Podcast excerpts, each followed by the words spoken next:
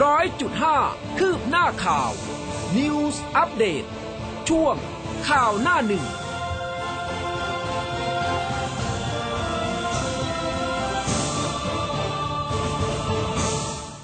อรุณสวัสดิ์คุณผู้ฟังค่ะ ต้อนรับเข้าสู่เช้าวันอาทิตย์นะคะ 6 กุมภาพันธ์ 2565 ค่ะ เช้าวันนี้คุณผู้ฟังอยู่กับอุ้มกัสมาค่ะ ครับ และผมภูเบศสุนีครับอรุณสวัสดิ์คุณผู้ฟังทุกท่านครับ ค่ะ ก็สามารถที่จะกดไลค์กดแชร์ ส่งดาวน้อยๆ ให้เราทั้งสองคนได้ทาง Facebook Live นะคะ แล้วก็หน้าเว็บไซต์ของเราก็สามารถรับชมแล้วก็รับฟังได้เหมือนเดิม news 1005 m c o t net ค่ะ ครับผมเช้าสดใสนะวันนี้อากาศก็เย็นๆนะใช่ไม่ได้อาเย็นกาจากศฝนดีตกแหละนะฮะอืมหลายพื้นที่ที่คุณผู้ฟังอยู่เป็นยังไงบ้างนะครับ ส่งมาบอกกันหน่อยนะครับอืมไปเริ่มต้นกันที่หน้าหนึ่งจากหนังสือพิมพ์ไทยรัฐ ฉบับประจำวันอาทิตย์ที่ 6 กุมภาพันธ์นะครับ บอกว่าปปชจ่อสอบซับเอกรรมาธิการเช็คภาษีรับจ็อบนะครับ จุรินทร์โวยยาดิสเครดิต กรรมการอ่ากกโขบเหลี่ยมเพื่อไทย สภาล่มเปิดตัวผู้สมัครสสใต้ซึกใต้คึกนะครับ ปปชขยับสอบสู่ชัชวีร่ำรวยผิดปกติ พุ่งปมเอื้อประโยชน์บริษัทใกล้ชิดรับงานสจล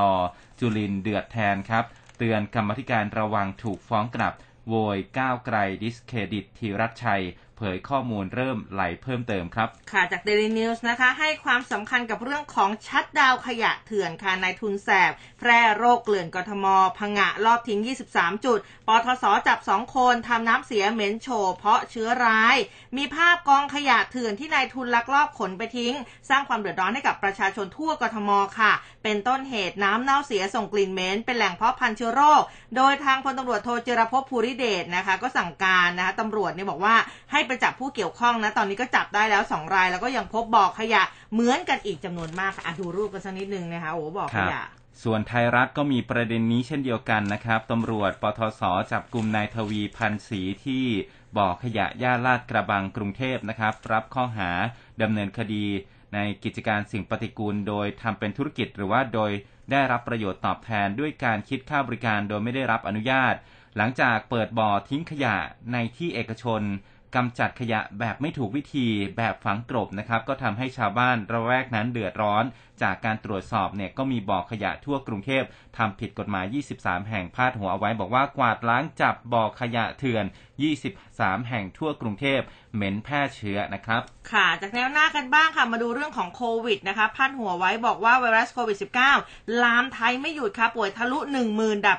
21 สาธารณสุขมั่นใจยังควบคุมได้นะคะ ก็บอกว่าเป็นไปตามที่คาดการเอาไว้ หลายพื้นที่เจอคลัสเตอร์ใหม่เพียบค่ะ ส่วนกรุงเทพเองเนี่ยตอนนี้ก็ยังน่าห่วงนะคะ ติดเชื้อไปพันห้าค่ะ ครับผมส่วนไทยรัฐบอกว่าสอทอโวเป็นตามคาดนะครับ ติดเชื้อทะลุหลักหมื่น แต่ยังคุมได้ อธิบดีกรมควบคุมโรคแจ้งไม่เกินคาดหมาย เมื่อไทยกลับมาพบผู้ติดเชื้อโควิด -19 ทะลุหลักหมื่นคนต่อวันเป็นครั้งแรกของปี 2565 หลังจากผ่อนคลาย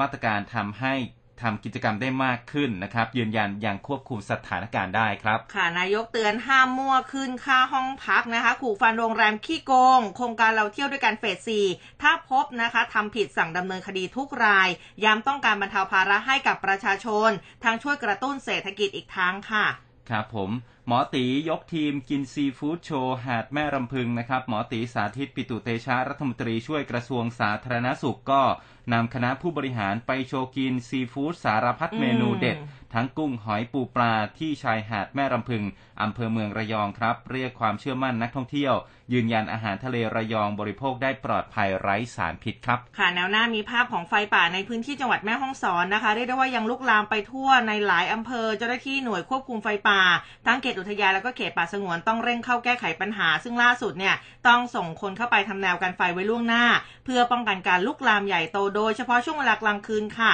ที่เสี่ยงต่อการเข้าไปดับไฟบนเทือกเขาสูงค่ะครับผมก็มีประเด็นเรื่องของพ่อเหยื่อยัดกล่องนะครับ เชื่อลูกถูกข่มขืนตำรวจเค้นสอบไอ้โหด ค้นห้องหาหลักฐาน ผู้บัญชาการตำรวจภูธรจังหวัดสุพรรณบุรีสั่งเค้นสอบไอ้โหดฆ่ายึดยัดกล่องสาว 18 นะครับหาชนวนเหตุที่แน่ชัด พ่อเหยื่อสาวไม่เชื่อลมปากครับ ค่ะผบตรสั่งล่าสองมือปืนรัว 19 นัดฆ่าฝรั่งแคนาดา ชี้ปมหักหลังแก๊งข้ามชาติ ข้อมูลผู้ตายเข้าไทยมาตั้งแต่ปี 2016 ค่ะครับผมก็มีเชื่อท่าเสือสองโรงพักนะครับ สังเวยบ่อน พบชพหนึ่งนะครับ ลงดาบสั่งเด้งห้าเสือสองโรงพักสพคูคตปทุมธานี และสพบางสาวธงจังหวัดสมุทรปราการ สังเวยตำรวจนะครับ ประสานงานในการจับกลุ่มบ่อนนะครับ ก็มีภาพนะฮะอืมตำรวจชุดปฏิบัติการปราบปรามยาเสพติดจับกลุ่มผู้ต้องหาอ่าชาย 3 คนแล้วก็หญิง 1 คน นั่งชี้ของกลางเป็นไอซ์2.4 กิโลกรัมนะครับ เครื่องช่างดิจิทัล แล้วก็อุปกรณ์บรรจุยาเสพติด ได้ที่ห้อง 506 แฟลตบางชันอาคาร 2 ซอยเสรีไทย 91 แขวงเขตมีนบุรีกรุงเทพ หลังจากได้รับแจ้งเบาะแสนะครับว่าห้องพักดังกล่าว มีผู้มั่วสุมยาเสพติด แล้วก็จำหน่ายยาเสพติดครับ ค่ะ ฟื้นฟูหาดแม่รำพึงหลังทรยุติภารกิจขจัดน้ำมันรั่วนะคะ มีภาพหน่วยงานต่างๆ ค่ะ ร่วมการกวาดเก็บขยะเล็กๆ น้อยๆ ที่หาดแม่รำพึงจังหวัดระยองภายหลังทางศูนย์ควบคุมการปฏิบัติการ ในการป้องกันและขจัดมลพิษทางน้ำจากเหตุน้ำมันรั่ว ยุติภารกิจเก็บกู้คราบน้ำมันดิบในทะเลระยองนะคะ หลังไม่พบคราบน้ำมันทั้งในทะเลแล้วก็ชายฝั่งค่ะครับไปดูยอดโควิด -19 กันหน่อยนะครับอืมเมื่อวานนี้พุ่งขึ้นมาทะลุหมื่นนะครับ มียอดผู้ติดเชื้อรายใหม่เพิ่มขึ้น ถือว่าเป็นครั้งแรกของปีอืม2565 นะครับใช่อยู่ค่ะที่ 1490 ราย แล้วก็มีผู้เสียชีวิตนะครับ ก็ถือว่าค่อนข้างเยอะนะครับ อ่า10อ่า เป็นผู้ชายเนี่ย13 รายแล้วก็อืมหญิงอีก 8 รายนะครับ ส่วนจังหวัดที่มีผู้ติดเชื้อสูงสุดนะครับ ถ้าดูจากรายงานแล้วเนี่ยกรุงเทพยังเป็นอันดับหนึ่งอืม1,495 ราย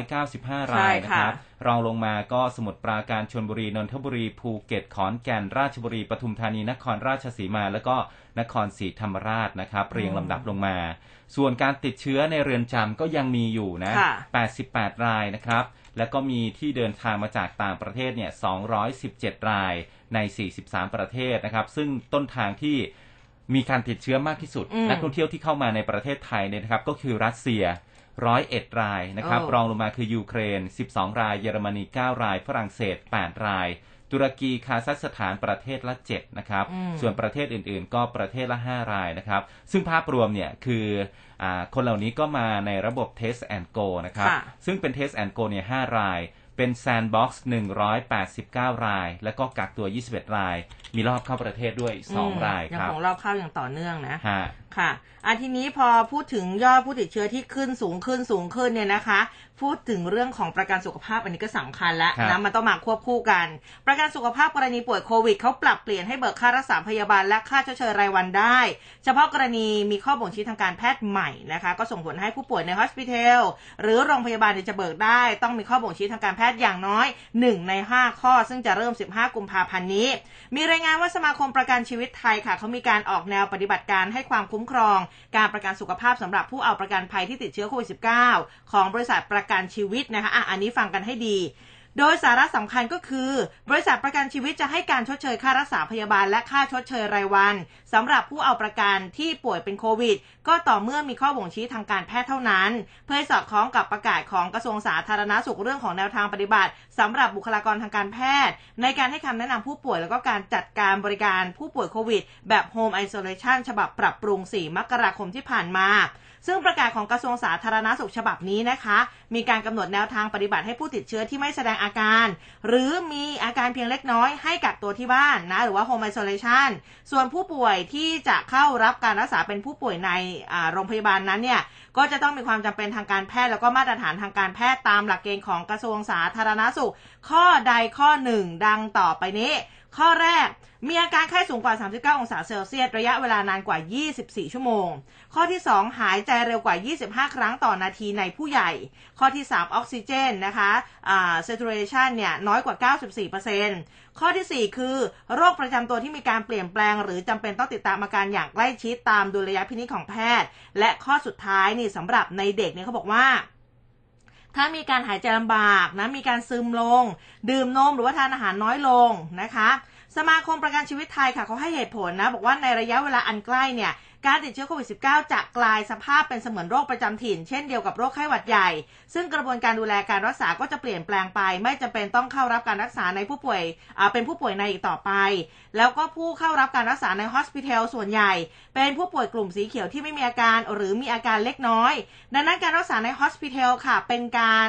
เขาบอกว่าเป็นแค่การแยกกักตัวนะหรือว่า isolation เนี่ยซึ่งไม่ควรถือว่าเป็นการเข้าพักรักษาตัวในโรงพยาบาลหรือว่า admit ตามนิยามเดิม คือโดยสรุปผู้เอาประกันภัยนะคะที่ป่วยเป็นโควิด จะเบิกค่ารักษาพยาบาล และเงินชดเชยรายได้จากการนอนโรงพยาบาล หรือ hospital ได้เนี่ยต้องมีข้อบ่งชี้ทางการแพทย์ข้อใดข้อหนึ่งใน 5 ข้อที่อุ้มบอกมานะอืมถ้าไม่มีอาการหรือว่ามีอาการน้อยต้องใช้วิธีกักตัวที่บ้านเอง ซึ่งจะเบิกค่ารักษาจากบริษัทไม่ได้นะคะ ถ้าบริษัทยังรับเข้าแอดมิดทั้งที่ไม่มีอาการหรือว่ามีอาการน้อยผู้เอาประกันอาจจะต้องรับผิดชอบค่าใช้จ่ายเองทั้งหมด โดยจะเริ่มใช้แนวปฏิบัตินี้พร้อมกันตั้งแต่ 15 กุมภาพันธ์นี้เป็นต้นไปค่ะอืมอันนี้ก็แจ้งให้ทราบกันนะคะ ครับก็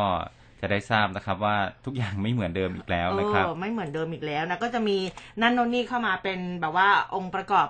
ในเรื่องของการตัดสินใจค่อนข้างที่จะเยอะนะคะ ครับผม ทีนี้มาที่เรื่องของงานวิจัยในสหรัฐครับ คุณผู้ฟังเขาบอกว่า อาจจะไม่จำเป็นต้องพัฒนาวัคซีนโควิดต้านสายพันธุ์โอไมครอนเป็นการเฉพาะอืมนะครับ หลังจากที่เขาทำการวิจัยกับลิง ก็พบว่าวัคซีนที่ใช้กันอยู่เนี่ยมีประสิทธิภาพไม่ได้แตกต่างกันนะครับเว็บไซต์ DW รายงานว่านักวิทยาศาสตร์ชาวอเมริกันนะครับทำการวิจัยกับลิง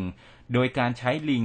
ที่ผ่านการฉีดวัคซีนโควิด -19 ของโมเดอร์นามาแล้วเนี่ย9เดือน ฉีดวัคซีนเข็มกระตุ้นก็แบ่งออกเป็น 2 กลุ่มนะครับ กลุ่มแรกฉีดวัคซีนกระตุ้นแบบปกติเหมือนกับคนทั่วไปฉีด ส่วนอีกกลุ่มฉีดวัคซีนโควิดที่พัฒนา เพื่อต่อสู้กับสายพันธุ์โอเมครอนโดยเฉพาะนะครับ ผลทดสอบเนี่ยก็ปรากฏว่า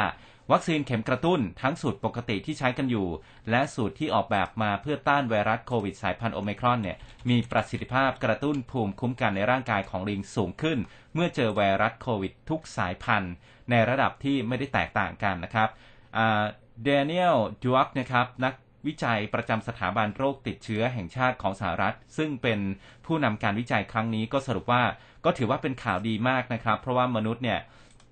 อาจจะไม่จำเป็นต้องมีการพัฒนาวัคซีนโควิดสูตรใหม่ เพื่อต้านสายพันธุ์โอมครอนเป็นการเฉพาะ โดยเขาเชื่อว่าวัคซีนโควิดที่มีอยู่นะครับ น่าจะมีประสิทธิภาพสร้างภูมิคุ้มกันข้ามสายพันธุ์ได้ ในขณะที่ศาสตราจารย์จอห์นมัวร์นะครับ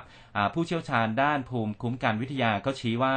ข้อได้เปรียบจากการวิจัยที่ศึกษาจากลิงก็คือ การที่นักวิทยาศาสตร์สามารถทำให้มันติดเชื้อโควิด เพื่อดูปฏิกิริยาหลังจากฉีดวัคซีนได้ อย่างไรก็ตามนะครับ การทดลองวัคซีนโควิดจำเป็นต้องศึกษาประสิทธิภาพ หลังการใช้งานในมนุษย์ปกติเป็นหลักอยู่ดีครับ อืมนะคะอันนี้ก็เป็นแบบว่างานวิจัยที่เกิดขึ้นใช่นะคะที่สหรัฐนะครับอ่านะคะอันทีนี้เนี่ย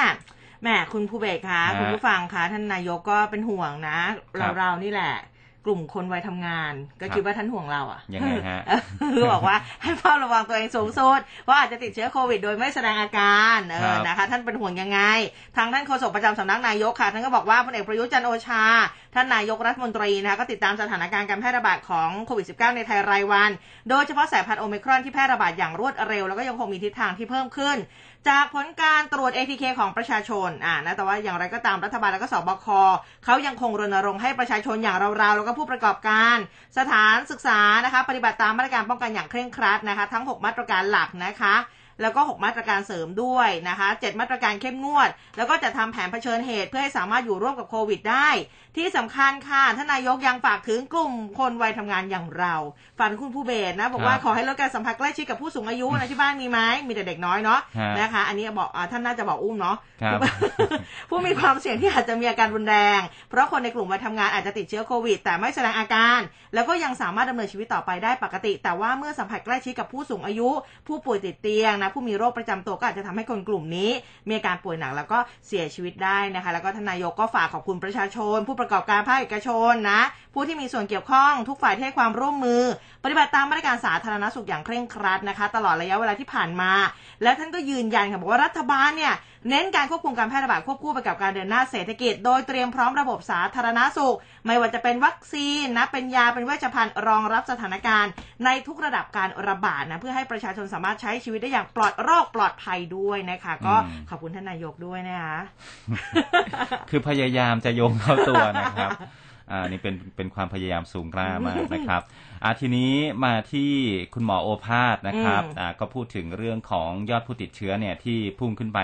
ทะลุหมื่นนะครับนายแพทย์โอภาสการกวินพงศ์อธิบดีกรมควบคุมโรคนะครับกระทรวงสาธารณสุขก็ให้สัมภาษณ์ถึงจำนวนการติดเชื้อที่เพิ่มขึ้นแตะหลักหมื่น เมื่อวันที่ 5 กุมภาพันธ์เมื่อวานนี้นะครับ ก็ว่ากันตามข้อเท็จจริงเนี่ยต้องไปพิจารณาตามเส้นกราฟ แบบจำลองคาดการณ์การติดเชื้อโควิด -19 ในประเทศไทย ที่มีการเผยแพร่ไปก่อนหน้านี้ ก็คาดการณ์กันว่าถ้าหากสถานการณ์รุนแรงขึ้น ผู้ติดเชื้อจะพุ่งสูงถึง 30,000 คนอืมตั้งแต่อ่า แต่ว่าวันที่ 5 กุมภาพันธ์เนี่ยรายงานผู้ติดเชื้ออยู่ที่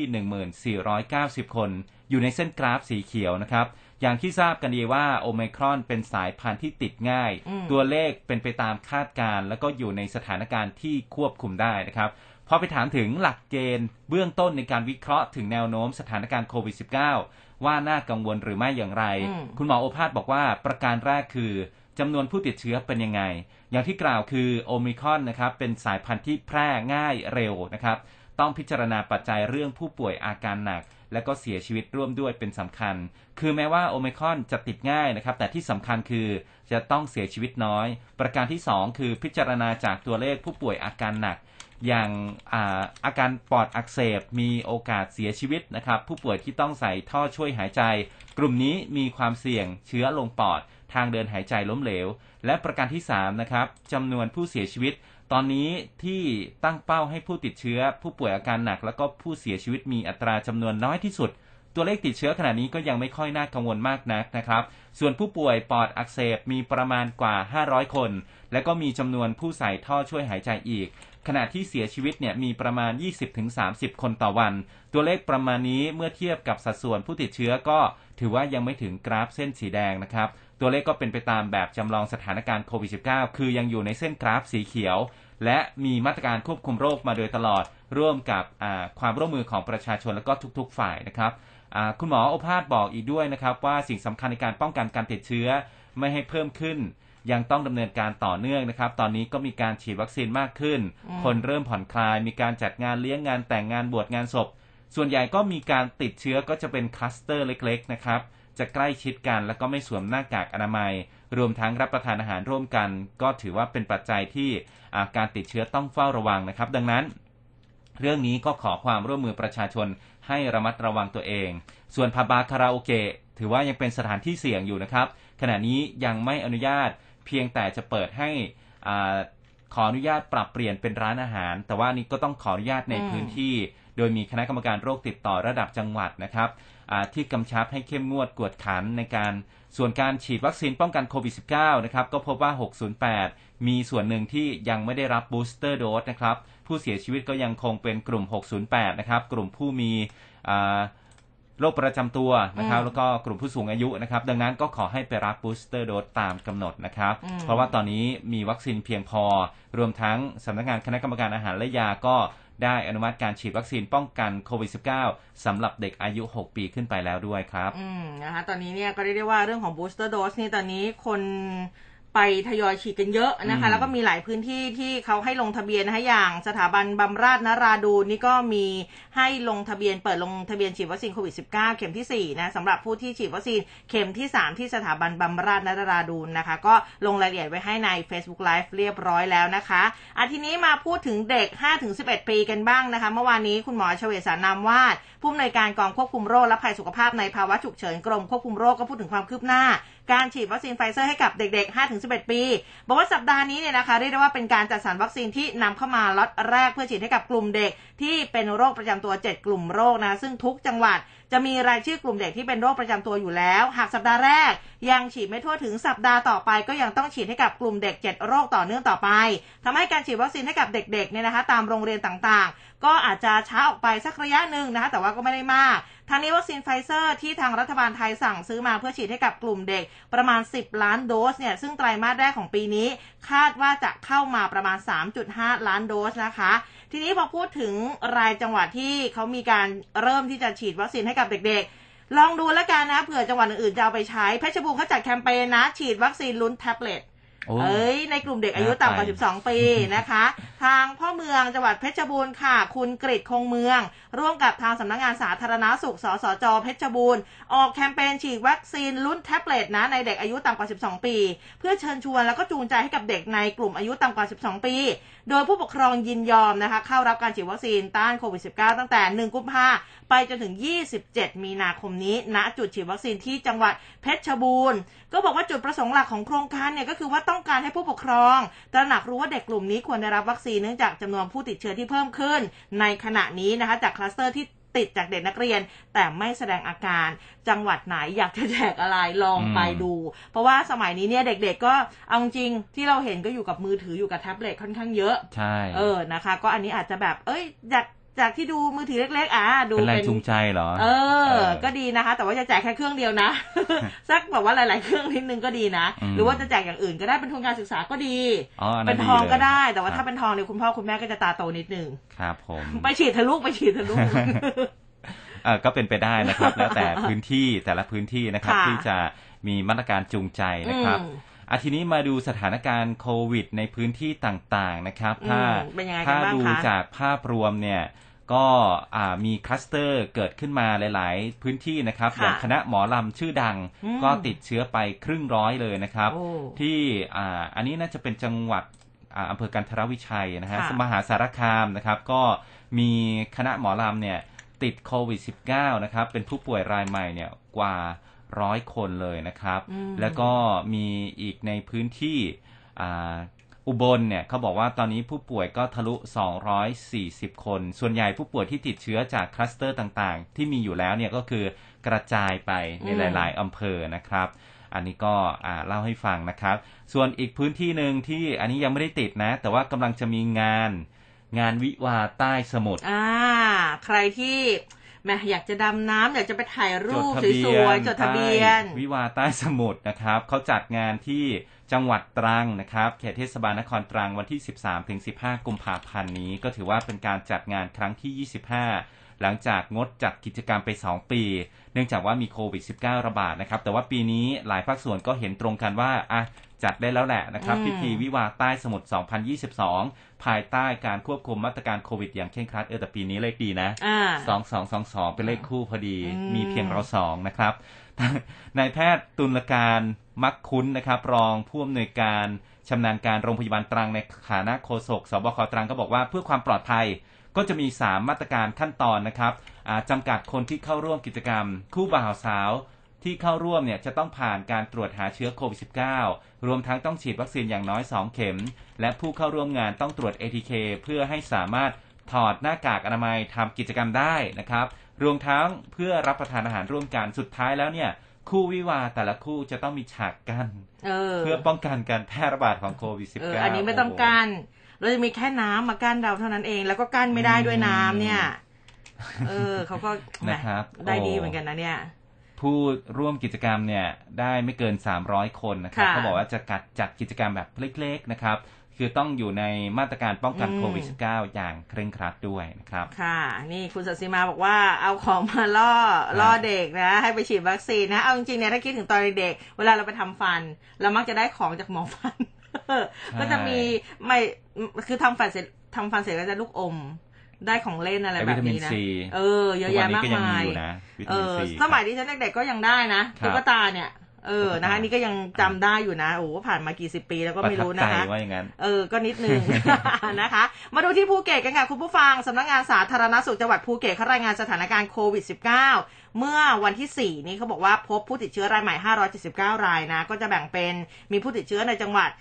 407 ราย ผู้ติดเชื้อจากภูเก็ตแซนด์บ็อกซ์นะคะ 172 ราย แต่ว่าไม่มีผู้ติดเชื้อจาก Test and Go นะคะ อะพอพูดถึง Test and Go เนี่ยนะคะ สนามบินสุวรรณภูมิเขาก็มีการคุมเข้มโอมิครอนต่างชาติที่เข้ามาอีก 54 ไฟลท์นะคะ ประมาณ 4,500 กว่าคน ผู้อำนวยการทออทค่ะ คุณกิติพงศ์กิติขจรก็พูดถึงภาพรวม การเดินทางเข้ามาในประเทศไทยของชาวต่างชาติ ตั้งแต่1กุมภาที่ผ่านมาที่เปิดให้ลงทะเบียน Test and Go บอกว่าถือว่าก็เป็นไปด้วยความเรียบร้อยนะ ชาวต่างชาติที่เข้ามาในประเทศไทยปฏิบัติตาม ข้อกำหนดด้านมาตรการสาธารณสุข ที่บ้านเรากำหนดไว้ แล้วก็มีการกำชับเจ้าหน้าที่ทุกคนนะคะ ให้ทำงานร่วมกับกรมควบคุมโรค ในการตรวจคัดกรองเชื้อโควิด -19 สายพันธุ์โอไมครอนอย่างเข้มงวด ขณะที่เมื่อวานค่ะเที่ยวบินจากต่างประเทศ 54 เที่ยวนะ แล้วก็ยอดผู้โดยสารรวมแล้วเนี่ย 4,571 คนที่อ่ามีการเดินทางมาประเทศไทยอืมก็มากันเรื่อยๆนะคะ แต่ว่าเรื่องของมาตรการเราก็คุมเข้มครับนักท่องเที่ยวเองเขาก็ยอมรับนะเกี่ยวกับมาตรการของบ้านเราก็ปฏิบัติตามกันด้วยดีอืมครับอะหมดหรือยังครับโคหมดวิแล้วค่ะ หมดก็ได้ค่ะ จริง ๆ ก็มีอีกเยอะแหละ คือช่วงนี้เนี่ยข่าวมาเยอะนะอยากจะเพิ่มใช่ชั่วโมงได้ไหมแต่เดี๋ยวกุ๊ดมอร์นิ่งเขาจะแบบว่าไม่ได้ไม่ได้ไม่ได้ นะฮะเออก็เดี๋ยวมาที่เรื่องของประเด็นที่น่าจะเป็นข่าวดีสำหรับคนไทยค่ะข่าวไหนผัดไทคะยผัดไทยอ๋อเออพูดถึงผัดไทยมีเหมือนกันเมื่อวานเพิ่งกินครับแหมรู้สึกว่าภูมิใจมาก ตอนนี้ผัดไทยเป็นคำสากลแล้วนะครับถูกต้องค่ะ Oxford เขายกให้เป็นชื่อที่เรียกรู้จักกันทั่วโลกใช่ไม่เฉพาะชื่อ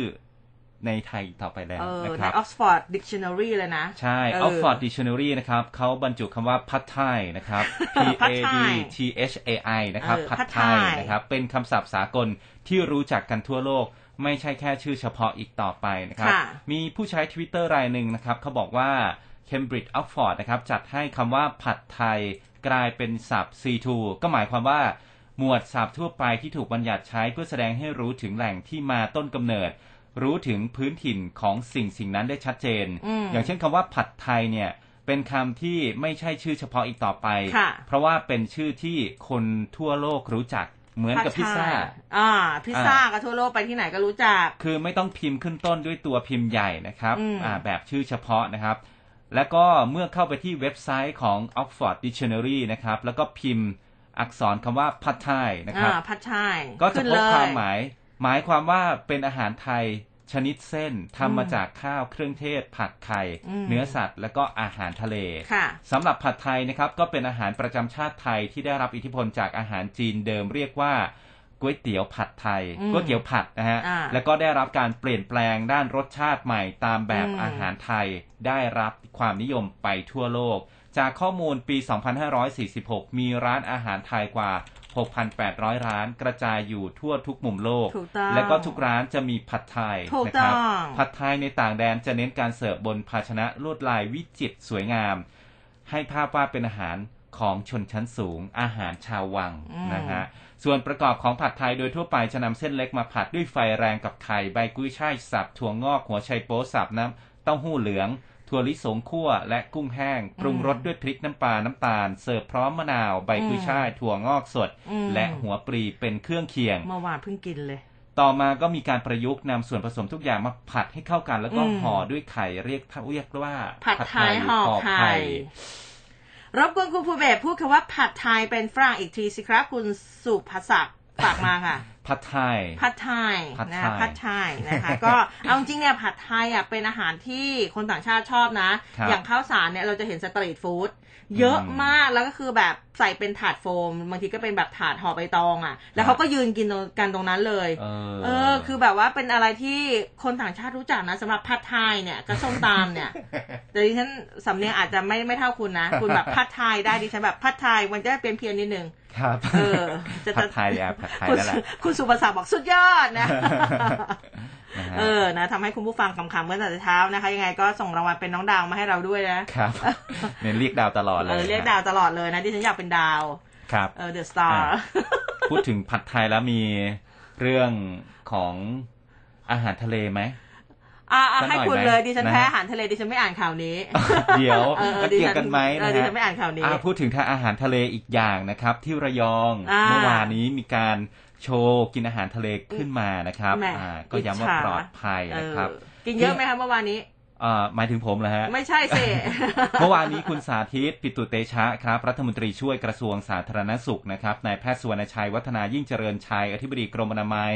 นายแพทย์สุภกิจสิริรักษ์อธิบดีกรมวิทยาศาสตร์การแพทย์อ่านายอนันต์นาคนิยมรองผู้ว่าราชการจังหวัดระยองนะครับ ร่วมกันแถลงข่าว อาหารทะเลระยองปลอดภัยมั่นใจกินได้นะครับอืมหลังจากการเก็บกู้น้ำมันดิบที่รั่วไหลในจังหวัดระยองเนี่ยแล้วก็มีการนำอาหารจากทะเล4แหล่งก็คือ หาดสุชาดา หาดสวนสน หาดแม่รำพึง แล้วก็ปากน้ำระยองมาปรุงอาหาร และก็รับประทานต่อหน้าสื่อมวลชน เพื่อสร้างความมั่นใจให้กับประชาชนและก็นักท่องเที่ยวว่าเออปลอดภัยนะค่ะสามารถรับประทานได้ หลังจากเกิดเหตุน้ำมันรั่วไหลนะครับ ตอนนี้ดำเนินการกำจัดคราบเรียบร้อยแล้วนะครับ แล้วก็มีการตั้งคณะกรรมการสอบสวนสาเหตุที่เกิดขึ้น เพื่อป้องกันไม่ให้เกิดเหตุขึ้นอีกนะครับอ่าส่วนเมื่อวานนี้ก็เป็นการสร้างความเชื่อมั่นให้แก่คนระยองและก็นักท่องเที่ยว อาหารทะเลระยองมีความปลอดภัยมั่นใจบริโภคได้ จากการเก็บตัวอย่างอาหารทะเล แต่ละชนิดจากแหล่งต่างๆ ก็พบว่ามีความปลอดภัยไม่มีสารปนเปื้อนอืมที่เกินค่ามาตรฐาน นอกจากนี้ก็ยังมีการตรวจสุขภาพของเจ้าหน้าที่เก็บกู้คราบน้ำมันกว่า 500 คนนะครับ เก็บเลือดแล้วก็ปัสสาวะมาตรวจก่อนที่จะปฏิบัติภารกิจอืมและก็หลังจบภารกิจเนี่ยเขาจะตรวจในช่วง 3 เดือน 1 ปีแล้วก็ 3 ปีต่อไปนะครับอืมอ่าคุณหมอสุภกิจบอกว่าตั้งแต่เกิดเหตุช่วงแรกเก็บตัวอย่างกุ้งหอยปูปลาปลาหมึกนะฮะจากค่ะหลากหลายชนิดเนี่ยในหลายพื้นที่ 14 ตัวอย่าง ตรวจหาสารโลหะหนักก็คือปลอดแคดเมียม แล้วก็ตะกั่วที่ศูนย์วิทยาศาสตร์ การแพทย์จังหวัดชนบุรี ก็ไม่พบว่าเกินค่ามาตรฐาน ส่วนสารปนเปื้อนจากน้ำมันก็ไม่พบเช่นกันนะครับอืมและในการตรวจครั้งที่ 2จำนวน 17 ตัวอย่าง สารโลหะหนักทั้ง 10อ่าทั้ง 3 ตัวเนี่ยไม่เกินเกณฑ์ อยู่ระหว่างรอตรวจผลอยู่นะครับ ซึ่งคาดว่าจะรู้ผลในอีก 1-2 วันนะครับอะอันนี้ก็ เป็นการสร้างความมั่นใจนะครับอาหารอะระยองกินได้อาหารทะเลกินได้ ใช่ครับเออะอนะใครที่ไปเที่ยวก็สามารถที่จะกินได้อย่างสบายใจ ใช่ครับเออนะคะโอ้แต่แต่ละอย่างนี่คอเลสเตอรอลนี่ไม่ต้องพูดถึงนะนะเออคนแพ้ทะเลแพ้อาหารทะเลก็พูดได้นะไม่ใช่คุณแพ้แค่กุ้งกับปูปลาหมึกเลยกินได้ปลาหมึกอ๋อนี่ตัวยังกินดีได้เลยนะอยู่อืมของตัวดีเลยนะสำหรับเรื่องของคอเลสเตอรอลครับทีนี้พอพูดถึงของกินเนี่ยมากันที่ อันนี้ก็ชอบกินเหมือนกันตอนเด็กฮะๆออกเลิกเรียนออกมาปุ๊บต้องป้าลูกคะชิ้นเหรอฮะเออไส้กรอกไส้กรอกทอดอะไรแดงๆแบบนะนี้นะเออนะ นี่ก็บอกว่ากินไส้กรอกทอดหนึ่งชิ้นนี่เทียบเท่ากับน้ำมันสามช้อนชาอื้อหืออื้อหืออื้อหือเลยนะคะ คุณหมอสุวรรณชัยวัฒนายิ่งเจริญชัยค่ะท่านอธิบดีกรมอนามัยนะคะคือช่วงนี้เนี่ยไส้กรอกแบบ นะเป็นที่พูดถึงเยอะครับท่านก็บอกว่ากินไส้กรอกมากเกินไปนะคะ เสี่ยงร่างกายได้รับสารไนไตรท์นะคะ ในปริมาณสูงเกินกว่าค่าปลอดภัย โดยเฉพาะไส้กรอกที่ไม่ได้มาตรฐานนะคะ แล้วก็ท่านก็ย้ำค่ะบอกว่าไส้กรอกเนี่ยจัดเป็นอาหารที่มีปริมาณไขมันอิ่มตัวสูงหากทอดหนึ่งชิ้นนะประมาณสัก 50 กรัม เทียบเท่ากับน้ำมัน 3 ช้อนชาโอ้ถ้ากินเป็นจำนวนมากติดต่อกันเป็นระยะเวลานาน อาจจะเสี่ยงต่อภาวะน้ำหนักเกินหรือว่าอ้วน เออดิฉันคงกินเยอะเกินไปนี่แหละ นะภาวะคอเลสเตอรอลในเลือดสูงนะคะ ก็แนะค่ะวิธีที่จะช่วยอ่าในการสะสมสารพิษหรือว่าของเสียให้ลดลงก็คือ คือกินของให้หลากหลายนะอันนี้ก็จะช่วยให้ร่างกายเนี่ยมีเวลากำจัดสารเหล่านั้นออกไปจากร่างกายได้ครับอเรื่องของไส้กรอกเนี่ยมันก็เป็นประเด็นมาสักระยะหนึ่งแล้วนะคะ ก็ดูโรงงงโรงงานแต่ว่าก็มีบางยี่ห้อที่เขาบอกว่าเฮ้ยจริง ๆเขาไม่ได้ไปมีส่วนเกี่ยวข้องกับโรงงานนั้นเลยนะเขาเอาชื่อเนี่ยไปเอ่อติด โลโก้เฉยๆเขาก็มีการแจ้งความกลับเหมือนกันบอกว่าแบบครับเออไม่ไม่เกี่ยวเขาไม่เกี่ยวเออนะคะอืมก็อันนี้ก็ต้องดูกันดีๆนะคะ เรื่องของไส้กรอกเรื่องของโรงงาน เพราะว่าบางทีโรงงานนี่โอ้โหพอเห็นภาพเฮ้ยมันไม่ได้มาตรฐานจริง ๆ อะครับเออนะคะ ก็ก็ฝากกันไว้ด้วยนะคะ ลูกหลานเนาะจริง ๆ เด็ก ๆ กับไส้กรอกลูกชิ้นทอด แล้วก็มีแบบเป็นไก่ทอดหน้าโรงเรียนเนี่ยมันเป็นของคู่กันอะ่ะใช่เออนะคะเลิกเรียนมาแล้วมันก็หิวนะ ใช่เพราะว่าใช้พลังงานเยอะไงเล่นเล่นอะไรก็ทำคือก็กินได้ครับอถ้าถามว่าเอาจริงๆก็กินได้ไหมก็มันได้แต่ว่าแบบอย่ามาอย่าเยอะอย่าเยอะเกินอย่าเยไปอะนะครับแต่คือถ้าทำได้อีกถ้าเลือกได้ เอาไอ้ที่แบบว่ามันได้มาตรฐานนิดนึงใช่เออแล้วอาหารเนี่ยก็เป็นเรื่องปกติเลยนะเขาบอกว่าไม่ให้ ไม่ให้ไม่ให้กินอาหารแบบเดิมอะอ่าซ้ำๆซ้ำๆกันก็ให้เปลี่ยนไปเรื่อยๆให้กินที่หลากหลายนะคจบริง ๆ อะ หลักง่ายๆที่เราเรียนกันมาตั้งแต่เด็กครครับบห้าหมู่จะถามว่ากินครบไหมอืมเด็ก ๆ เนี่ยแน่นอนเลยตัดเรื่องของผักออก เอาอืมจริง ๆ นะ คือพูดถึงเด็กส่วนหลาใหญ่นเนี่ยส่วนใหญ่เออเด็ก ๆ ไม่ยอมกินผักเลย แต่ครับเดี๋ยวโตมาน่าจะค่อยๆทยอยทยอยเขี่ยผักทิ้งตลอด ต้องเริ่มจากผักที่มีรสชาติหวานก่อนเออพอเขาเห็นผักอะไรเป็นเขียวๆปุ๊บไปเลยอ่านะคะครับผม เอออะ ก็ค่อยๆ ฝึกกันไปนะครับค่ะทีนี้มาที่เรื่องของอาสนามบินกันหน่อยนะฮะคุณผู้ค่ะฟังครับ เมื่อวานนี้คุณศักดิ์สยามคุณอนุทินก็เช็คความพร้อมอ่าก่อนที่จะเปิดให้บริการสนามบินเบตงอค่ะย่างเป็นทางการนะครับ ไม่เกินสิ้นเดือนกุมภาพันธ์นี้นะครับอ่านายศักดิ์สยามชิดชอบ รัฐมนตรีช่วยอ่ารัฐมนตรีว่าการกระทรวงคมนาคม ก็พูดภายหลังเดินทางไปพร้อมด้วยนายอนุทินชาญวิรกูลรองนายกรัฐมนตรี ลงพื้นที่ครับไปติดตามเตรียมความพร้อม เปิดให้บริการท่าอากาศยานเบตงจังหวัดยะลาคุณอนุทินเนี่ยก็นำเครื่องบินส่วนตัวมาด้วยนะครับ มาทดสอบการบินเพื่อเห็นว่าอ่าท่าอากาศยานนานาชาติเบตงเนี่ยยังใช้ได้นะครับ ซึ่งนายกรัฐมนตรีก็มีนโยบายในการที่จะพัฒนาพื้นที่สามเหลี่ยมจังหวัดชายแดนภาคใต้ ให้ความสำคัญกับพื้นที่ และ เป็นการสร้างความมั่งคั่งนะครับมั่งคง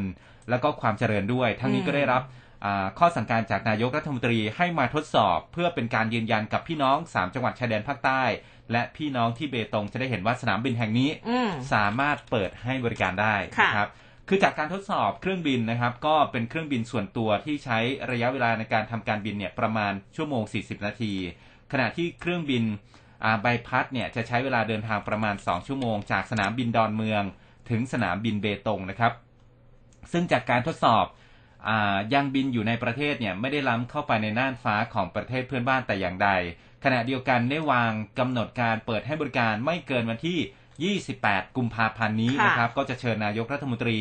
มาเปิดเที่ยวบินปฐมฤกษ์ด้วยนะครับอืมสำหรับท่าอากาศยานเบตงนะครับมีศักยภาพของอาคารที่พักผู้โดยสาร สามารถรองรับผู้โดยสารได้ 300 คนต่อชั่วโมงนะครับค่ะถ้าคิดเป็นปีเนี่ยก็คือ 8 0 0 0 0 0คนต่อปีอืมมีสถาปัตยกรรมตกแต่งด้วยไม้ไผ่สวยงามสะท้อนถึงเอกลักษณ์ท้องถิ่น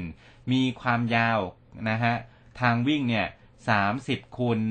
1,800 เมตรนะครับโอ้ลานจอดอากาศยานสามารถรองรับเครื่องบินขนาดไม่เกิน 80 ที่นั่งได้จำนวน 3 ลำในเวลาเดียวกัน และก็ลานจอดรถยนต์สามารถจอดรถยนต์ได้ 140 คันอืมนายอนุทินบอกว่าตอนนี้อยู่ระยะที่ต้องหารือกับสายการบินพาณิชย์ว่าจะทำยังไง ให้สามารถจัดเที่ยวบินมาให้บริการประชาชนได้มากที่สุด ซึ่งก็ต้องหารือกับผู้ประกอบการ สมาคมท่องเที่ยวจังหวัดยะลาและก็เบตง เพื่อที่จะทำให้สายการบินพาณิชย์เนี่ยมีความมั่นใจและก็สามารถมาเปิดให้บริการได้ ซึ่งจะต้องอหลังจากมีการประชุมร่วมกันทุกฝ่ายก็ได้เห็นพ้องว่าจะมีผู้โดยสารมาใช้บริการ มากกว่าที่ประมาณการเอาไว้ครับ อืมนะคะ ก็เดี๋ยวยังไงถ้าเสร็จ แต่ว่าเอาจริง ๆ นี่เห็นภาพก็สวยงามนะ สวยงามเอนะคอรับนะคะมันใครที่ไปเที่ยวสมมติว่าถ้าเปิดแล้วอย่างเป็นทางการแล้วไปเที่ยวเนี่ยใครที่อยู่แถวๆนั้นถ่ายรูปส่งมาให้เราด้วย เออนะคะ เราอวดขหน่อยเอเอามาอวดหน่อยอมาเอามาอวดเราทั้งสองคนหน่อยนะคะครับมันทีคนี้ล้ายๆกับอ่า สนามบินที่เวียดนามนะ ที่อืมเขามีสถาปัตยกรรมที่แบบใช้ไม้ไผ่นะครับใช่อันนี้แต่สวยก็มากสวยเออมากพูดถึงแต่ว่าการดูแลนี่ก็อาจจะแบบว่าต้องละเอียดนิดนึงนะอาจจะต้องถี่นิดนึงเรื่องของไม้ไผ่เนาะอืมเพราะว่านะฮะเอาจริงๆแล้วมันก็มีอายุการใช้งานอยู่นะใช่ใช่พูดถึงใช่ไม้ทั้งหลายแหละนะคะครับอันนี้เรามาพูดถึงเรื่องของการท่องเที่ยว เมื่อวานนี้ช่วงเย็นๆคุณผู้ฟังคุณผู้เบสคะอ่าเกิดเหตุไฟไหม้นะทุ่งหญ้าแห้งบริเวณผาหินดำแหลมกระทิงนะคะที่ตำบลราวายอำเภอเมืองจังหวัดภูเก็ตนะคะเรียกว่าเป็นอีกหนึ่ง แหล่งจุดท่องเที่ยวชื่อดังของภูเก็ตเลยนะคะซึ่งก็ไหม้เป็นบริเวณกว้าง ประมาณสักสองไร่อันนี้ก็เยอะฮะอยู่นะ แล้วก็มีนักท่องเที่ยวจำนวนหนึ่งติดค้างอยู่ในที่เกิดเหตุด้วยนะคะซึ่งต่อมาท่านผู้ว่าราชการจังหวัดภูเก็ตนะคุณณรงค์วุ่นซิ้วเนี่ยนะคะ หลังทราบเหตุเพลิงไหม้ก็ไปพร้อมกับนายกเทศมนตรีตำบลราวัยแล้วก็หน่วยงานที่เกี่ยวข้อง เดินทางเข้าไปบัญชาการเหตุการณ์เลยนะคะ ก็อ่ามีการประสานงานของการสนับสนุนจากกองทัพเรืออาทัพเรือภาคที่ 3 ส่งหน่วยรักษาความปลอดภัยทางทะเลนะคะ ของกองทัพเรือแล้วก็ชุดปฏิบัติการพิเศษ พร้อมกับเรือยางและกำลังพลนะคะมีสปีดโบ๊ทในบริเวณใกล้เคียงของทีมเทศบาลตำบลราวัย เข้าไปช่วยเหลือนักท่องเที่ยวที่ติดค้างอยู่จำนวนหนึ่งบนผาหินดำแหลมกระทิงค่ะก็โชคดีนะคะ ครบทุกคนแล้วนะคะที่ช่วยมาได้นะคะ ซึ่งก็มีนักท่องเที่ยวแล้วก็มีผู้ปฏิบัติงานทุกคนเรียกได้ว่าปลอดภัยนะคะซึ่งท่านผู้ว่าเนี่ยก็บอกว่าหลังทราบเหตุการณ์เพลิงไหม้จากนายกเทศมนตรี แล้วก็หน่วยงานที่เกี่ยวข้องนะคะ ก็เดินทางเข้าบัญชาการเหตุการณ์ทันที โดยประสานงานกันนะคะ แล้วก็บอกว่าสำหรับเหตุเพลิงไหม้ ท่านบอกว่าเกิดขึ้นอย่างรวดเร็วมากนะคะทางเทศบาลตำบลดาวายแล้วก็เจ้าหน้าที่จากป่าไม้เนี่ยเขาก็ช่วยกันระงับเหตุให้เพลิงสงบลง แล้วก็มีการเฝ้าระวังค่ะ ซึ่งทางจังหวัดภูเก็ต ก็ขอบคุณทุกภาคส่วนที่อ่าร่วมให้ความช่วยเหลือนักท่องเที่ยวได้เป็นอย่างดีด้วยนะคะ ก็ครับถือว่าเป็นอีกหนึ่งเหตุเพลิงไหม้ที่เกิดขึ้นแล้วก็คือตอนแรกเขาก็ลุ้นไงเพราะว่าเขาก็กลัวเพราะมีนักท่องเที่ยวติดอยู่บนนั้นด้วย แต่ว่าก็ช่วยลงมาได้แล้วนะคะ แล้วก็ช่วงนี้เนี่ยเอาเป็นว่าอากาศเนี่ยมันก็ มันจะมันก็แห้งอยู่นะฮะนะคะ แล้วก็บางพื้นที่ฝนก็ตกนะ แต่ว่าอย่างบนภูเขาเนี่ยพื้นที่แห้งก็ค่อนข้างเยอะ เรื่องของไฟอะไรแบบนี้เนี่ยฟืนไฟก็ต้องระมัดระวัง หญ้าแห้งใบไม้แห้ง อย่าไปอะไรนะ จุดเรื่องของไฟชงไฟแช็กบุหลงบุหรี่อะไรแบบเนี้ยฮะบางทีเราคิดว่าดับแล้วแต่จริงๆมันยังไม่ดับไงพอไปทิ้งเนี่ยใช่มันก็อาจจะแบบว่าติดไฟขึ้นมาได้นะคะ แล้วก็คือบางทีก้นบุหรี่แค่นิดเดียวอะ่ะ มันเผาป่าได้เลยนะใช่เอมันออันตรายนะคะมากนะครับค่ะอะ มาที่พูดถึงพูดถึงพูดถึงคุณจะถึพูงดอะไรถึงนะเรื่องของนักท่องเที่ยวนะครับอ๋อคุณยังเป็นนักท่องเที่ยวอยู่ครับผมอาพบตรนะครับ ก็เผยผ่านรองโฆษกตำรวจนะครับ เรื่องของการสั่งไล่ล่าคนร้ายที่ก่อเหตุฆาตกรรมชาวแคนาดาที่อืมเมืองภูเก็ตนะครับค่ะอ่าพันตำรวจเอกกฤษณะพัฒนาเจริญรองโฆษกสำนักงานตำรวจแห่งชาตินะครับ ก็พูดถึงกรณีเกิดเหตุฆาตกรรมนักท่องเที่ยวชาวต่างชาติในพื้นที่จังหวัดภูเก็ต เหตุการณ์นี้เกิดขึ้นเมื่อช่วงเวลาประมาณ 6นาฬิกา30 นาทีของเมื่อวานนี้นะครับ โดยตำรวจสพฉลองจังหวัดภูเก็ตก็ได้รับแจ้งจากพนักงานทำความสะอาดของโรงแรมแห่งหนึ่ง ว่าพบศพชาวต่างชาติอืมจากนั้นพนักงานสอบสวน เจ้าหน้าที่พิสูจน์หลักฐาน และเจ้าหน้าที่หน่วยร่วมปฏิบัติการที่เกี่ยวข้อง ก็ได้เดินทางไปยังที่เกิดเหตุ พอไปถึงนะครับที่เกิดเหตุเนี่ยก็พบศพนะฮะอานอนคว่ำหน้าเสียชีวิตอยู่มีบาดแผลถูกยิงทั่วร่างกายกว่า 10 นัด มีปลอกกระสุนจำนวนมากตกอยู่บริเวณที่เกิดเหตุ ซึ่งจากการตรวจสอบเนี่ยพบว่าผู้เสียชีวิตเป็นชาวแคนาดานะครับอืมจึงทำการตรวจสอบกล้องวงจรปิด ก็พบว่าเหตุการณ์เกิดขึ้นเมื่อช่วงเวลาประมาณ 23นาฬิกา30นาทีของวันที่ 4 กุมภาพันธ์ ผู้เสียชีวิตเนี่ยขับรถมาจอดบริเวณที่เกิดเหตุ จากนั้นก็มีชายจำนวนสองคนกระโดดออกมาจากพุ่มไม้ของที่จอดรถริมหาดอืมจุดเกิดเหตุ ใช้อาวุธปืนยิงใส่ผู้เสียชีวิตหลายนัดก่อนที่จะหลบหนีไป เบื้องต้นนะครับตำรวจรวบรวมพยานหลักฐานต่างๆ จากจุดเกิดเหตุ กล้องวงจรปิดรวมถึงดำเนินการสอบปากคำพยานที่เกี่ยวข้องอย่างละเอียด และก็จะเร่งรัดสืบสวน ติดตามจับกลุ่มผู้ต้องหาที่ก่อเหตุและขยายผลไปถึงผู้ที่เกี่ยวข้องกับการกระทำผิดมาดำเนินคดีตามกฎหมายค่ะพร้อมกับแจ้งเหตุไปยังสถานทูตของผู้เสียชีวิตสำนักงานตรวจคนเข้าเมืองกองการต่างประเทศสำนักงานตำรวจแห่งชาติ เพื่อดำเนินการที่เกี่ยวข้องต่อไปนะครับ พันตำรวจเอกกฤษณะบอกว่าพบตรนะครับได้รับรายงานเหตุนี้แล้วก็กำชับให้ตำรวจ และก็หน่วยงานที่เกี่ยวข้องเนี่ยเร่งทำการสืบสวน และก็ติดตามจับกลุ่มผู้กระทำผิดมาดำเนินคดีอย่างเต็มที่นะครับ เพื่อเป็นการแสดงความเชื่อมั่นให้กับประชาชนรวมถึงนักท่องเที่ยว และได้กำชับให้เจ้าหน้าที่ระวัง ยึดหลักตามยุทธวิธีในการเข้าจับกลุ่มผู้ต้องหานะครับอืมเนื่องจากว่าผู้ต้องหาเนี่ยก่อเหตุอุกชะกันสะเทือนขวัญ อาจจะมีอาวุธปืนในครอบครอง ให้มุ่งเน้นความปลอดภัยของเจ้าหน้าที่เป็นหลักนะครับ มีรายงานเพิ่มเติมเข้ามาว่า เบื้องต้นเนี่ยคาดว่าคนร้ายอาจจะเป็นชาวต่างชาตินะครับอืมเนื่องจากว่าสวมหมวกโม่งปิดบังใบหน้า มีร่างกายสูงใหญ่นะครับ โดยภาพจากกล้องวงจรปิดเนี่ยที่บันทึกได้เนี่ยเอ่อในขณะที่สองคนร้ายก่อเหตุ ยิงในระยะเผาขน หรือว่าจ่อยิงผู้ตายจนล้มลงกับพื้นเนี่ยพร้อมเข้าไปยิงซ้ำในขณะเดียวกันก็ไปตรวจสอบภายในวิลล่าของผู้เสียชีวิต พบว่าอ่า สิ่งที่ต้องสงสัยหลายอย่างเนี่ยก็เจอนะครับอ่าซึ่งคาดว่าเป็นสิ่งของผิดกฎหมาย แต่ก็ยังไม่สามารถบอกรายละเอียดได้นะครับ อันนี้ถ้าอ่าใครอยู่ในพื้นที่มีเบาะแสใดๆนะครับ ก็แจ้งได้ที่ 191 หรือว่า 1599 ได้ตลอด 24 ชั่วโมงครับ อืมนะคะ อันนี้พอฟังคุณภูเบศพูดถึงเรื่องของคนร้ายฮะมีกระร้ายเหมือนกันนี่นะคะ จากแนวหน้า ลิงกังเพศผู้บุกเดี่ยว ยึดพื้นที่ตลาดอ่างทองเป็นที่อยู่อาศัยฮะบุกเดี่ยวด้วยนะ บุกเดียว เออ บุกเดี่ยวเลยนะ คาดวันหนีจากฝูงติดรถแม่ค้าผักมา ตอนแรกเห็นพาดหัวนี้เดี๋ยวนะ ลิงกังบุกเดี่ยวคืออะไร เราก็ไม่รู้ว่าอะไรอ๋อเขาไปยึดพื้นที่ตลาดอ่างทองเป็นที่อยู่อาศัยของเขาเลยนะคะ ซึ่งเมื่อวานนี้ที่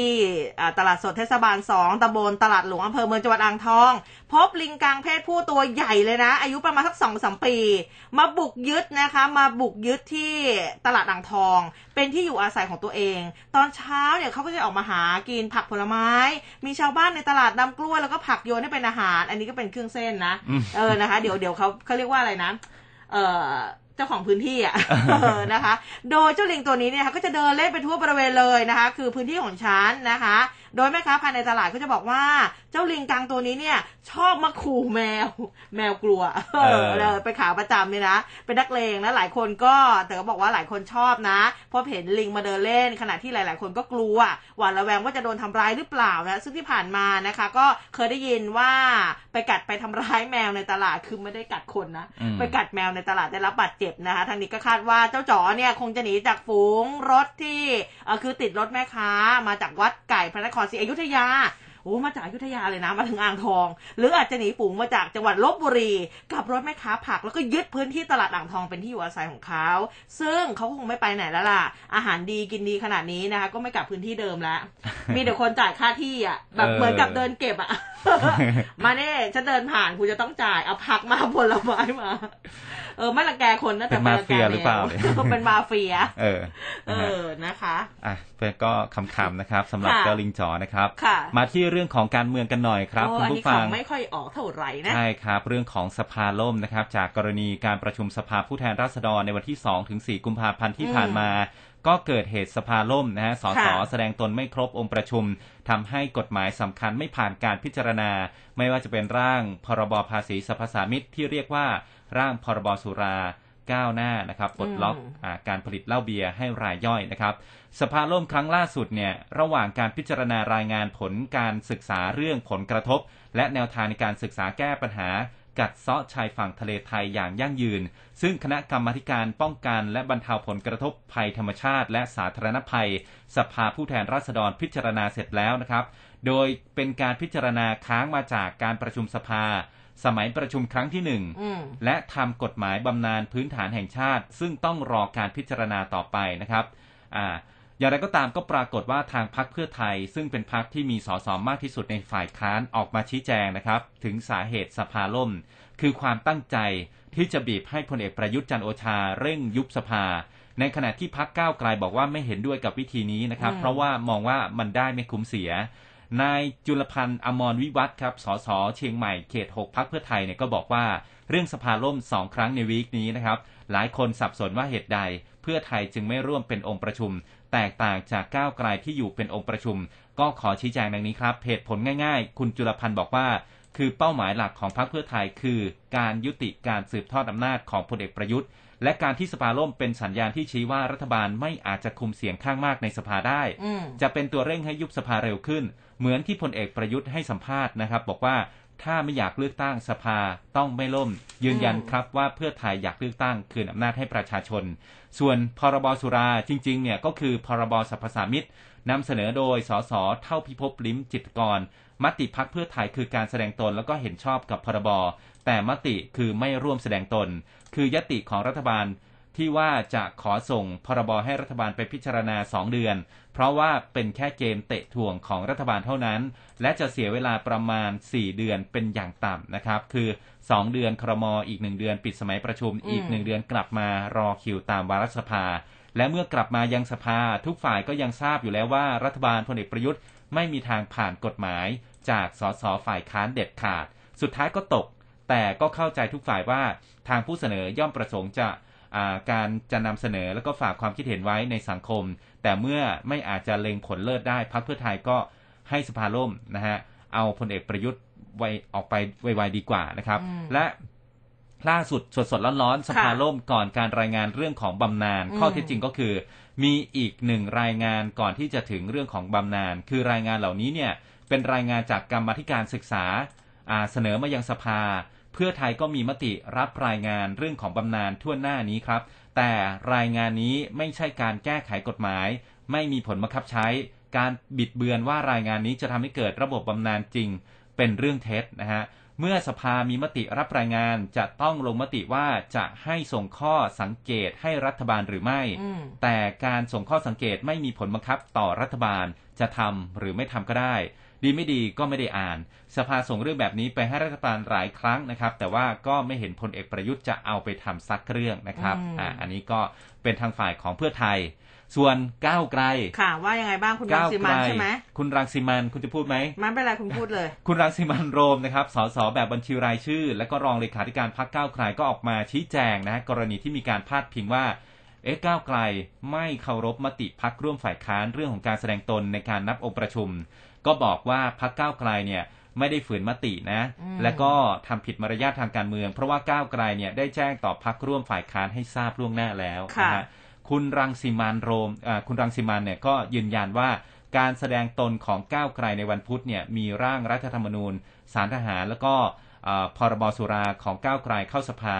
ก็ได้มีการแจ้งให้พักร่วมทราบล่วงหน้า ตั้งแต่ประชุมแล้วว่าวันนี้มีรายงานครองไทยเข้า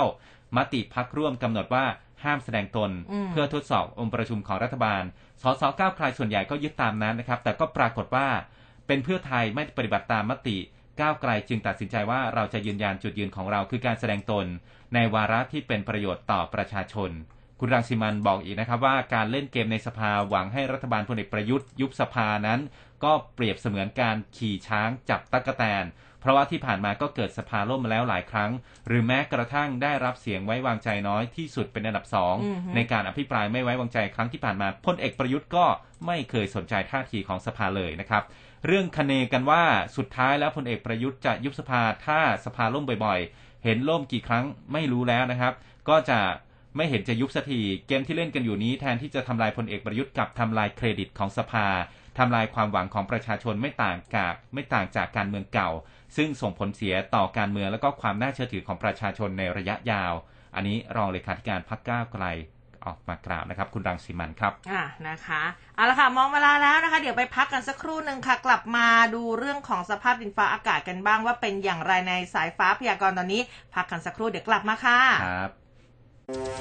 ทลายทุกข้อจำกัดฟังชัดทุกเรื่อง เปิด 3 ช่องทางในการรับฟัง ทางเว็บไซต์ news 1005 m c o t net แอปพลิเคชัน FM 100.5 และ Facebook Live m c o t News FM 100.5 เปิดใจ เปิดโลก รับฟังข่าวทั้ง on air และออนไลน์ได้ทุกแพลตฟอร์ม ที่นี่ตลอด 24 ชั่วโมง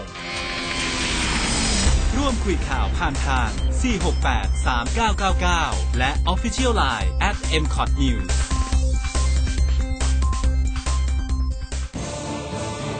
ร้อยจุดห้าคืบหน้าข่าว News อัปเดตช่วงข่าวหน้าหนึ่ง5นาฬิกา51นาทีนะครับ ช่วงนี้ไปตรวจสอบสภาพอากาศในเช้าวันนี้นะครับ กับคุณโกศินเสียงวัฒนะ หัวหน้าเวรพยากรณ์อากาศกรมอุตุนิยมวิทยาในช่วงสายฟ้าพยากรณ์ครับ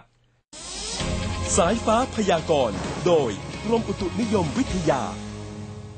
สวัสดีครับ ครับ สวัสดีครับ ค่ะ คุณก็สินค้าสำหรับเช้าวันอาทิตย์แบบนี้ สภาพดินฟ้าอากาศบ้านเราจะเป็นอย่างไรกันบ้างฝนยังจะมีอยู่ไหมคะ ครับสำหรับในพื้นที่ประเทศไทยตอนบนนะครับ เว้นทางด้านภาคเหนือนะครับแนวโน้มฝนก็ลดปริมาณลงไปนะครับ แต่จะมีฝนในพื้นที่ทางด้านภาคเหนือที่เป็นลักษณะพายุฝนฟ้าขนองลมกระโชกแรง แล้วก็ลูกเห็บตกเกิดขึ้นได้ในบางพื้นที่นะครับ เนื่องจากว่าในระยะ1-2วันตั้งแต่ในช่วงของเมื่อวานที่ผ่านมาจนถึงวันนี้เนี่ยจะมีคลื่นกระแสลมฝ่ายตะวันตก จากทางด้านประเทศเมียนมานะครับเคลื่อนเข้ามาปกคลุมทางด้านภาคเหนือ ก็จะทำให้ภาคเหนือมีลักษณะอากาศค่อนข้างแปรปรวนกว่าภาคอื่นๆนะครับส่วนในพื้นที่ภาคตะวันออกเฉียงเหนือ ภาคกลาง ภาคตะวันออก รวมทั้งในพื้นที่กรุงเทพมหานคร และปริมณฑล และในพื้นที่ทางด้านภาคใต้ตอนบนนะครับ ในระยะนี้เนี่ยมีมวลอากาศเย็น จากทางด้านประเทศจีนเนี่ยแผ่ลงมาปกคลุมนะครับ ก็จะทำให้ในช่วงเช้าๆเนี่ยอาจจะมีอุณหภูมิลดต่ำลงมาบ้างเล็กน้อยนะครับค่ะก็อาจจะรู้สึกเย็นๆในช่วงเช้าได้บ้างนิดหน่อย แต่ในช่วงระหว่างวันเนี่ยอากาศจะร้อนขึ้นนะครับ เพราะว่าในระยะนี้เนี่ยฝนมันลดลงไปกลางวันก็แดดก็จะ จะแรงกว่าปกตินะครับค่ะส่วนภาคใต้ก็จะเน้นฝนทางด้านตอนกลางและตอนล่าง แต่ว่าฝนอยู่ในเกณฑ์ประมาณ 10-20%ของพื้นที่ครับ อืม ค่ะ แล้วกรุงเทพมหานครเองล่ะคะสำหรับวันนี้โปรยปลายไหมคะสำหรับฝน วันนี้คาดว่าในพื้นที่กรุงเทพเองคงจะไม่มีฝนนะครับอืมต่อเนื่องจากช่วงของเมื่อวานนะครับ เมื่อวานฝนก็ลดลงไปแล้วก็แทบจะไม่มีเลยนะครับอืมวันนี้ก็เช่นเดียวกัน ส่วนใหญ่ลมมันเปลี่ยนเริ่มจะเปลี่ยนทิศเป็นลมจากทางด้านอ่าตะวันออกเฉียงเหนือจากค่ะตามมวลอากาศเย็นที่ลงมานะครับอืมก็เลยทำให้ความชื้นน่ะค่อนข้างน้อยในช่วงหนึ่งถึงสองวันเนี้ยนะครับ ค่ะ แล้วเอ่อสำหรับในช่วงนี้นี่เอาจริง ๆ มีเรื่องไหนน่าเป็นห่วงมากที่สุดคะที่อยากจะเตือน ครับที่ต้องเฝ้าระวังก็คือในพื้นที่ทางด้านภาคเหนือนะครับ ที่ต้องระวังในเรื่องของพายุฝนฟ้าอืมคะนอง ลมกระโชกแรง แล้วก็ลูกเห็บตกนะครับ ในบางพื้นที่เพราะเมื่อวานนี้ก็มีรายงานเกี่ยวกับเรื่องของฝนฟ้าคะนอง แล้วก็ลูกเห็บตกลงมานะครับค่ะในพื้นที่ทางด้านภาคเหนือตอนบน ส่วนภาคใต้ก็เน้นในเรื่องของคลื่นลมบริเวณทางด้านจังหวัดนครศรีธรรมราชลงไปนะครับอืมที่ยังคงมีกำลังค่อนข้างแรงต่อเนื่องอีกหนึ่งวันนะครับ ค่ะครับ ค่ะ แล้วก็คาดการณ์ว่าการประกาศเป็นฤดูร้อนอย่างเป็นทางการของเรานี่ยังยังจะอยู่ในช่วงกลางเดือนนี้อยู่ไหมคะอ่าคาดการณ์ว่าจะจะเข้าสู่ฤดูร้อนในช่วงของปีนี้นะครับก็ค่ะคาดว่าน่าจะอยู่ในช่วงประมาณหลังกลางเดือนไปประมาณหนึ่งถึงสองสัปดาห์นะครับอ๋อน่าจะน่าจะช้ากว่าปกติประมาณหนึ่งถึงสองสัปดาห์ครับอืมเพราะว่าฝนด้วยใช่ไหมคะ ใช่ครับ อืมค่ะ วันนี้ขอบพระคุณมากนะคะ ครับสวัสดีค่ะครับสวัสดีสวัสดีครับะอะก็เลื่อนไปนะคะ จากกลางเดือนนะ น่าจะเป็นสิ้นเดือนแหละอืมนะแต่ว่าอย่างที่บอกในะในพื้นที่กรุงเทพนี่นะถ้าไม่นับฝนตกนี่ก็นึกว่าหน้าร้อนละร้อนเรียบร้อยแล้วเออรอเรียบร้อยแล้วเนะตากผ้าแห้งฮะเออนะเอาไปกันที่ภาคใต้กันบ้างค่ะ ก็หลังจากที่เกิดเหตุรอบวางระเบิดที่อำเภอจะนะนะคะ การเดินรถไฟในพื้นที่ 3 จังหวัดชายแดนภาคใต้ตั้งแต่สถานีรถไฟชุมทางหัดใหญ่นะที่สงขลา ถึงสถานีรถไฟสุไหงโกลกนราธิวาสสามารถเปิดทางแล้วก็กลับมาให้บริการตามปกติได้แล้วนะคะ ตั้งแต่8โมงครึ่งของเมื่อวานนี้ หลังจากที่เมื่อวานซืนนะต้องหยุดการเดินรถไปเนื่องจากเกิดเหตุคนร้ายรอบวางระเบิดเส้นทางรถไฟ 2 ลูกนะคะระหว่างสถานีจนะท่าแมงลักนะคะ พื้นที่หมู่ 8 บ้านโคกม้าตำบลบ้านนาอำเภอจนะจังหวัดสงขลา โดยบรรยากาศที่สถานีรถไฟชุมทางหาดใหญ่นะคะ เมื่อเช้าวันนี้ ผู้โดยสารไปใช้บริการตามปกติแล้วค่ะ แต่ว่าก็มีเจ้าหน้าที่ฝ่ายความมั่นคงนะคะ เข้าไปเคลียร์พื้นที่เส้นทางรถไฟในจุดเสี่ยงนะคะ จนอ่าคือเรียกได้ว่าในพื้นที่ 3 จังหวัดชายแดนใต้ก่อนที่จะมีการเปิดทางให้รถไฟวิ่งตามปกติอือ่ามนะคะอันนี้ก็เป็นเหตุการณ์ที่เกิดขึ้นตอนนี้ ใครที่จำเป็นต้องเดินทางด้วยรถไฟนะคะก็สามารถที่จะใช้งานได้เรียบร้อยแล้วค่ะ ครับช่วงนี้ทักทายคุณผู้ฟังทาง Facebook Live กันหน่อยนะครับเออนะครับหลายหลายๆท่านคนส่งเลยข้อความเข้ามานะฮะ ก็อ่ามีดาวมาด้วยนะขคอรับบพระคุณมากขๆอบเลยคุณนะ ให้รางวัลมกๆนะคบแบบผัดไทยของคุณไง รางวัลจากผัดไทยนะครับเออขอบคุณมากผัดคไทรับยแล้วก็อ่าอ่าคุณศาสิมาเนี่ยบอกว่าหาหา หาแนวกินให้แต่เช้าเออใช่เราก็หิวแล้วแล้วจริง ๆ แล้วเนี่ยพอจัดรายการเสร็จแล้วเนี่ยอุ้มทานอาหารเช้าเลยนะเป็นคนที่ทานอาหารเช้าแบบตรงค่อนข้างตรงเวลา ใช่ครับเอออะคุณผู้การนะฮะบอกว่าฟังพี่ๆทุกเช้านะคขอบรับคุณมากเลยนะคะ ก็เพลินๆกันไปนะคะไม่อยากจะให้เครียดนะกันนี่ตั้งแต่เช้า คุณกิ๊กบอกว่าฟังทั้งสองคนแล้วก็เป็นการเริ่มต้นวันด้วยรอยยิ้มจริงอ่าๆสุขอบภาพพระอาคุรณมณ์ดีมาด้วยกๆนะนะครัคะบติดชมขอบคุณรายการฮะมาได้นะคะอันนี้เป็นกำลังใจนะครับค่ะอ่ามาที่เรื่องของหมูหมูแต่ไม่หมูกันนะครับค่ะปศุสัตว์บุกห้องเย็นนครปฐมก็พบเออว่ามีการนำหมูฝากแช่แข็งกว่าล้านกิโลกรัมนะครับ บางส่วนเนี่ยไม่มีเอกสารใบเคลื่อนย้าย แล้วก็ใบรับรองให้จำหน่ายเนื้อสัตว์นะครับนายแพทย์อ่าสรวิทย์ธานีโตอธิบดีกรมปศุสัตว์นะครับ ก็บอกเมื่อวานนี้นะครับ บอกว่าอ่าปศุสัตว์พร้อมเครือข่ายได้เข้าตรวจสอบ ค้นห้องเย็นเพื่อกักตุนอ่า ป้องกันการกักตุนซากหมูทั่วประเทศ และก็ดำเนินการบังคับใช้กฎหมายอย่างเคร่งครัด แก้ไขปัญหาราคาเนื้อหมูที่ปรับเพิ่มขึ้นนะครับ จากการไปตรวจสอบห้องเย็นแห่งหนึ่งในจังหวัดนครปฐมเนี่ยอืมก็พบเนื้อหมูและก็ซากหมูทั้งหมดที่จัดเก็บในห้องเย็นที่มีการนำไปฝากซากสัตว์ รวมทั้งจัดเก็บทั้งหมดเนี่ยจำนวน1 4 7 6 0 0 กิโลกรัมนะครับค่ะก็จำแนกเป็นเนื้อหมูและก็ชิ้นส่วนหมูบริโภคได้จำนวนกว่า 7 0 0 0 0กิโลกรัมเลยนะครับ กระดูกแล้วก็ น้ำมันหมูเนี่ย3 0 0 0 0กิโลกรัมอืมจากการตรวจสอบพบว่าเป็นของบริษัทใหญ่แห่งหนึ่งในจากทุ่งพระเมน และก็ผู้ค้ารายอื่นๆนะครับ โดยบริษัทสามารถนำเอกสารนะฮะใบเคลื่อนย้ายมาแสดงจำนวน 81,389 กิโลกรัม ส่วนซากสัตว์ที่เหลืออีกเกือบล้านกิโลกรัมเนี่ยไม่สามารถนำเอกสารมาแสดงได้ และก็ไม่พบเอกสารใบเคลื่อนย้าย ใบรับรอง ให้จำหน่ายเนื้อสัตว์นั้นนะครับ จึงได้ดำเนินการอายึดแล้วก็แจ้งข้อกล่าวหาตามพรบโรคระบาดสัตว์ปี 2558 ตามมาตรา 22 โทษจำคุก 2 ปี ปรับไม่เกิน 40,000 บาทอืมนะฮะหมูตั้งเกือบล้านกิโลกรัมเนี่ยนะฮะเออก็ก็ยังมีการลักลอบอยู่ปรับเนาะสี่หมื่นนะอืมนะฮะก็อันนี้ก็ทำดำเนินการตามกฎหมายนะครับ อธิบดีกรมปศุสัตว์บอกว่าสรุปรายงานผลการตรวจสอบห้องเย็น ระหว่างวันที่ 20 มกราคมถึง 4 กุมภาพันธ์นะครับ พบว่ามีการเก็บซากหมูในห้องเย็น รวมทั้งหมดเนี่ย 24.3 ล้านกิโลกรัมอืมโดยตั้งแต่วันที่ 20 มกราคมถึง 3 กุมภาพันธ์ตรวจสอบห้องเย็นทั่วประเทศแล้ว 1,287 แห่ง แล้วก็วันที่ 3 กุมภาพันธ์เนี่ยตรวจสอบห้องเย็น 17 แห่ง พบว่าการจัดเก็บซากหมูจำนวนอ่า83,444 กิโลกรัมนะครับค่ะอ่าตอนนี้ราคา หมูล่าสุดเนี่ยขยับมาอยู่ที่ 100ถึง104 บาทต่อกิโลกรัม ราคาค้าส่งห้างค้าปลีกนะครับก็ลดลงมาอยู่ที่ 160ถึง166 บาทต่อกิโลกรัมแล้วนะครับ ส่วนราคาขายปลีกสำหรับผู้บริโภคก็อยู่ที่ 198ถึง200 208บาทต่อกิโลกรัมครับ ค่ะ นี่คุณเล็กเพิ่มเกียรติบอกว่าเชียงใหม่ฝนเทแต่เช้าเลยกลบฮะเสียงอุ้มมิดเลย แสดงว่าฝนต้องตกหนักมากเพราะว่าเสียงอุ้มดังมากเช่นกันนะคะครับ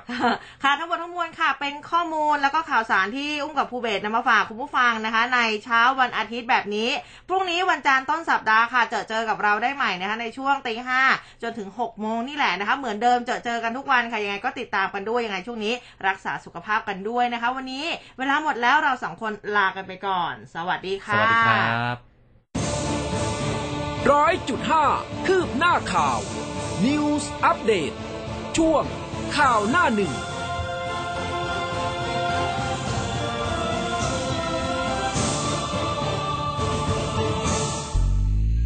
คุณกำลังฟัง คลื่นข่าว m c o t News FM 100.5 รู้ทัน รู้ลึก รู้จริง รู้ทุกสิ่งที่เป็นข่าว เผยเรื่องราวเหล่าเซเลบริตี้ เปิดมุมมองของศิลปิน และทอล์กสารพันสร้างสีสันชีวิต กับนักพูดระดับประเทศ ดิฉันลัคนาจำปาผู้ดำเนินรายการ สีสันชีวิตช่วง